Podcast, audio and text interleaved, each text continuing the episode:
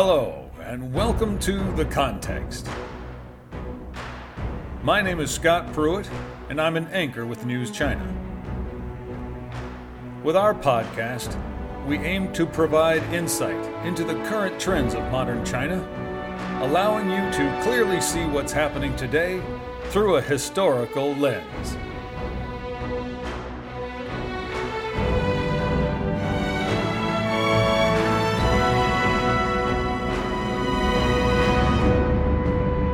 In the first installment of what will be a two part feature, we're going to unravel the mysteries left by Ming Admiral Zheng He, who more than 600 years ago made seven voyages to the Western Oceans, which are considered to be one of the great wonders of the ancient world.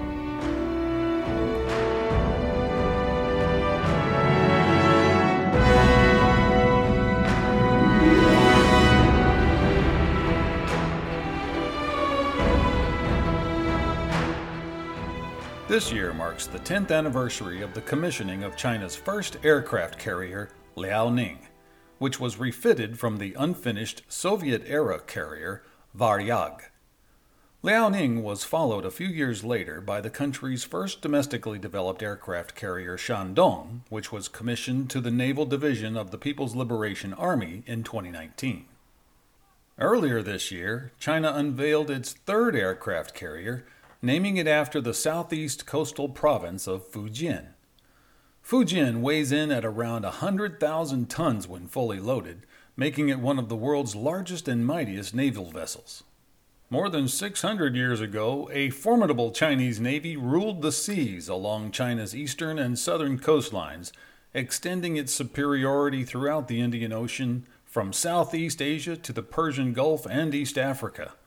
Between the period from 1405 to 1433, China's Ming Dynasty launched seven voyages led by Admiral Zheng He to explore these vast regions, known to the Chinese as the Western Oceans. Zheng He arrived in West India almost a century prior to the inception of the great era of navigation in Europe. The Ming admiral and his armada not only stand among the great wonders of the ancient world, but they also left behind a series of mysteries which we are going to unravel today. Zheng He was born in the year 1371 to a Muslim family in the modern day city of Kunming in southwest China's Yunnan province. His family claimed descent from an early Mongol governor of the province. He was originally named Ma Sanbao and later Ma He with the family name Ma derived from the Chinese rendition of Muhammad.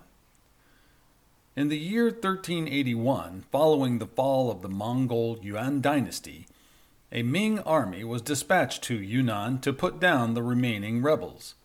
The young Zheng He was among the boys who were captured, castrated, and sent to the army as orderlies.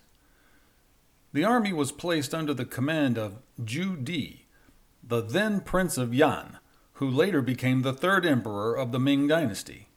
Under Zhu Di, Zheng He not only learned military tactics, but was also allowed to receive a proper education. By the year 1390, he had accompanied Zhu Di in numerous battles, distinguished himself as a military officer, and gained the trust of the prince. Zhu Di was born in the year 1360 as the fourth son to the founder of the Ming dynasty, Emperor Taizu Zhu Yuanzhang. From an early age, Zhu Di already proved to be more courageous and capable than his elder brother, Crown Prince Zhu Biao. However, according to Confucian principles, the eldest son was to succeed to the throne. Zhu Di became Prince of Yan, with his princedom located around modern day Beijing. In the year 1392, Crown Prince Zhu Biao grew ill and died unexpectedly. Emperor Zhu Yuanzhang had to choose a new successor, either the Crown Prince's teenage son, Zhu Yunwen, or the 32 year old Zhu Di. In keeping with Confucian principles, the teenager was entitled to stand in line for succession.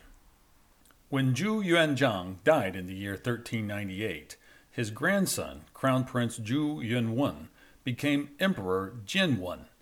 Fearing that his position was endangered by the military power of his many uncles, he demoted five of them to commoners. Anticipating that he might be next, Zhu Di rose up in rebellion. As the most powerful military commander, he undertook many campaigns under the pretext of ridding the emperor of the evil ministers to appease the trouble. After four years, Zhu Di's troops stormed the Ming capital of the modern day Nanjing in East China's Jiangsu province. By the time the troops forced an entrance into the imperial palace, Emperor Jian Wen, together with his empress and eldest son, had already been consumed by flames.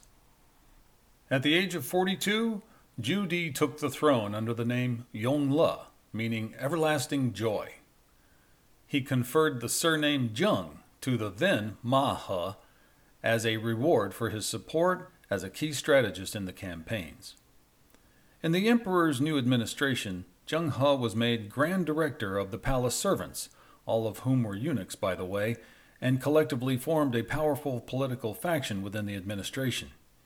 A few years later, Zheng He was given command of the Imperial Navy, the highest rank for any eunuch in the history of China.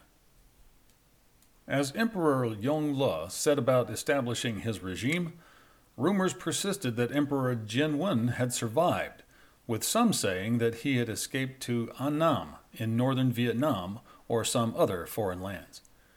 Therefore, when Emperor Yong Le ordered the construction of a huge ocean going fleet, Many believed that the maritime expeditions were intended to trace his nephew's whereabouts, but most historians discredit this story, for it is obviously unnecessary to launch seven costly voyages for this purpose. Instead, it is suggested that a variety of concerns motivated the missions, including an intent to project a Chinese presence in and beyond the Indian Ocean, extend the new emperor's political influence, seek trade opportunities and strategic alliances in Central Asia, and perhaps most importantly, gather tributes and endorsements for the legitimacy of his new regime obtained by a bloody coup. The major trade route connecting China and Eurasia used to be the Overland Silk Road, which rose to its peak with the prosperity of the Tang dynasty by the 8th century. But as the eight year An Lushan rebellion struck a deadly blow, the Tang lost control over the western regions. By the Ming dynasty, trade and travel along the route had decreased significantly. At the same time, economic prosperity in South China was on the rise.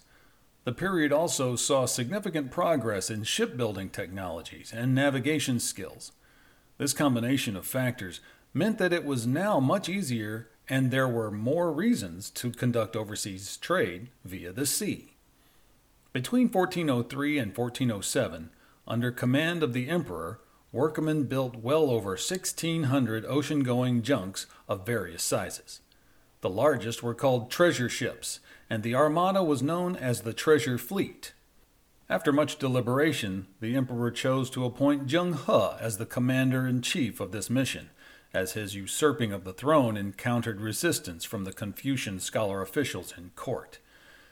In addition to having the emperor's trust, Zheng He was known for his military talent, knowledge in the classics, and strategic insights.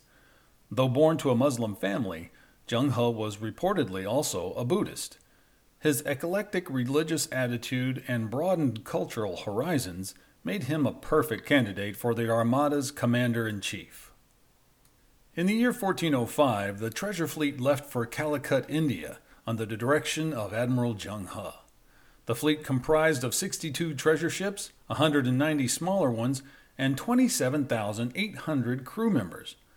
Emperor Yongle would oversee six such voyages through the year 1422, and his grandson would launch a seventh in the year 1433. During these voyages, Zheng He negotiated trade pacts, fought pirates, and brought back tributes for the emperor. He and his crew traveled and traded in Southeast Asian countries, including Indonesia, Malaysia, Thailand, and India, and even in the Arabian ports of modern day Yemen and Saudi Arabia. At each destination, Zheng He demanded the inhabitants submit to the Ming Emperor as the Son of Heaven, and rewarded those who cooperated with gifts including gold, silver, porcelain, and silk. He brought back 36 foreign emissaries to bow before the Ming Emperor along with exotic articles in the form of jewels, medicine, and animals. Arabian glass artisans came to China with the fleet, which later resulted in glass vessels becoming common utensils in China. In the year 1424, Emperor Yongle passed away. Zheng He had made six voyages in his name by then. The missions were impressive demonstrations of the Ming's organizational capability and technological advancement. However, they did not lead to significant improvements in trade, as Zheng He was primarily an admiral, not a merchant. Yet the cost of these expeditions weighed heavily on the Ming treasury. When Emperor Yongle's elder son, Zhu Gaozhi, succeeded the throne, he was known as Emperor Hongxi. Following his cautious nature, Hongxi ordered an end to all treasure fleet construction and repairs. He curbed Zheng He's influence in the imperial court and appointed him garrison commander in Nanjing. The Ming gave up any ambition to maintain a presence in the Indian Ocean and even destroyed most of the nautical charts that Zheng He had carefully prepared. The motivations were manyfold. In economic terms, the voyages seriously dented the coffers of the empire. In military terms, the Mongols and other nomadic groups were a constant military threat along the northern and western borders. In political terms, the eunuchs, as represented by Zheng He, exercised too much power in the imperial court and were bitterly opposed by the Confucian scholar bureaucrats. But as fate would have it, Emperor Hongxi died less than a year into his reign. His 26 year old son became Emperor Xuande. It was he who decided in the year 1430 to send Zheng He and the treasure fleet out again on a seventh voyage. On the return trip of his last voyage, as the fleet sailed east from Calicut, Zheng He died at the age of 62. He was buried at sea, although legend has it that his crew returned a braid of his hair and his shoes for burial in Nanjing. Although Zheng He looms as a larger than life figure in modern eyes both in China and abroad, Confucian scholar officials made serious attempts to expunge the memory of him in the decades following his death. They feared a return to the wasteful spending on such expeditions. Nevertheless, Zheng He's stories managed to survive together with his descendants. It might sound puzzling that a eunuch who lost his fertility at the age of 10 had any descendants. But it turns out that Zheng He adopted a son from his older brother and recorded it in his genealogy as his own offspring.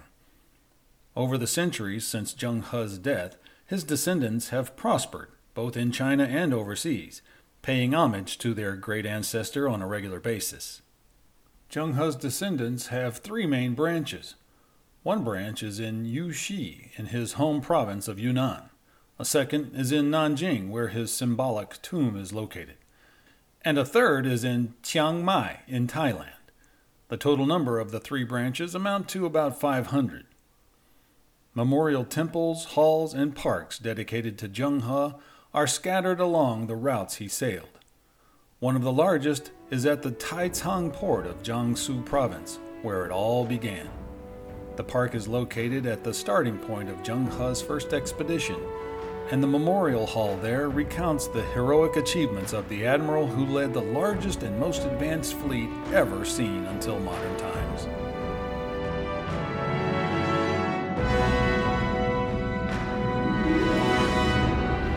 Well, that's the end of part one of our podcast on Zheng He. Our theme music is by the famous film score composer Rock Chun. We want to thank our writer, Liu Wei Tao, translator Yang Guang, and copy editor Pu Ren. And thank you for listening. We hope you enjoyed it, and if you did, please tell a friend so they too can understand the context.